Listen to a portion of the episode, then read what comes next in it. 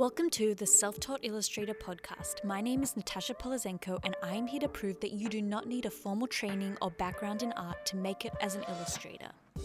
So listen up and get ready to be inspired, encouraged, and uplifted in your illustration journey.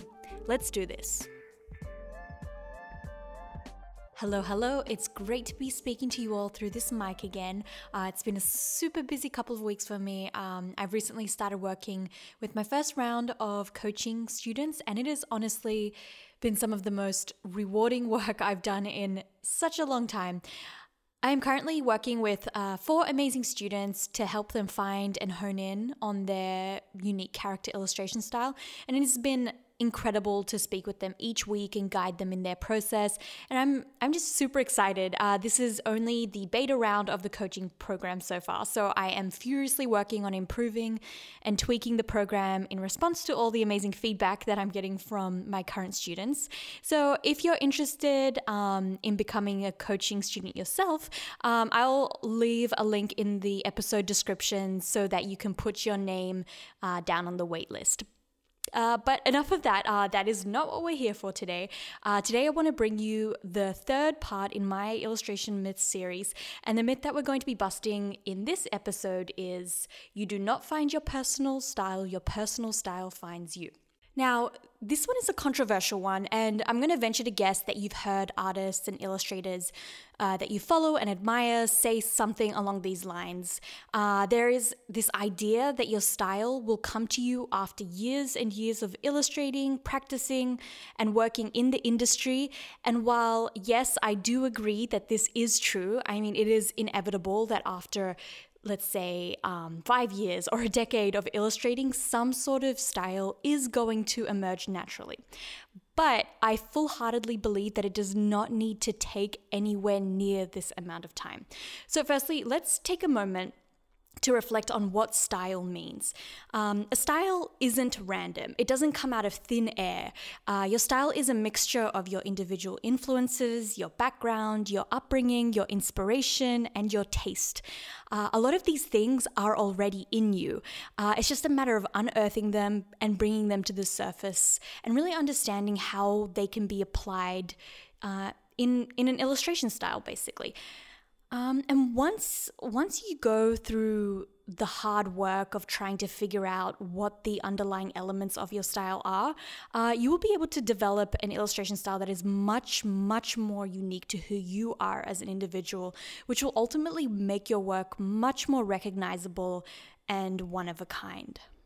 So, the big issue that I see with this myth that you don't find your personal style, your personal style finds you, is that people start to just create randomly. They'll pick a style they want to try out, um, they'll see some other illustrator they, they like or admire, and basically they just try and create work in their style. Um, and then they jump to another style and another trend, and they just jump on this hamster wheel of jumping between styles and trends.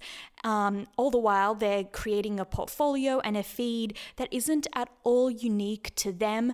Um, and they're just sitting by waiting for that day that their style, their unique style, will magically come to them. I am a super, super strong believer that it is never too early to do the work to uncover and define your own personal style. Uh, a lot of people who are looking to learn from me uh, wonder if it's too early in their illustration journey to try and sit down and define their style. And I really, truly, and honestly believe that it is never too early. Think of your style as the foundations that underpin your whole illustration practice. If you don't start off with the right foundations, you will basically just be shooting in the dark, um, jumping between styles haphazardly. But if you start with a strong understanding of your style, uh, you will have this stronger starting off point and you will be able to create with a lot more clarity and intention. So you're basically going to be creating with a goal in mind. It's also important to note that your style can and should evolve over time. And as you create work, you will inevitably get better. Uh, your skills and techniques will improve, and so will the quality of your work. And this is another reason why I feel like it's not in our best interest to wait for our styles to come to us. If we are proactive in defining our style, we are able to work and spend our precious time perfecting and improving and developing our own styles, spending all of this valuable time we have improving our own work versus churning our wheels and spending our time trying to master a style that isn't us, that is basically not true to who we are. As of the time of this recording, I have been creating illustrations in my own personal style for almost a year now, and I can tell you from firsthand experience that the act of finding my style and then working in this style for just a year has helped me grow so, so much in terms of opportunities, followers, and engagement with my work. And already after just a year, I see so much improvement in my illustration. And personally, I can't wait to see how my style evolves over the coming years. If you're interested in diving further into this world of illustration style, I've put together a course called Illustration Style Academy, uh, in which I teach the formula that I use to find and develop my own illustration style. I will also note this link in uh, the episode description if you want to check that out. Alrighty, so that's it for now. A super short episode to wrap up the Myths series.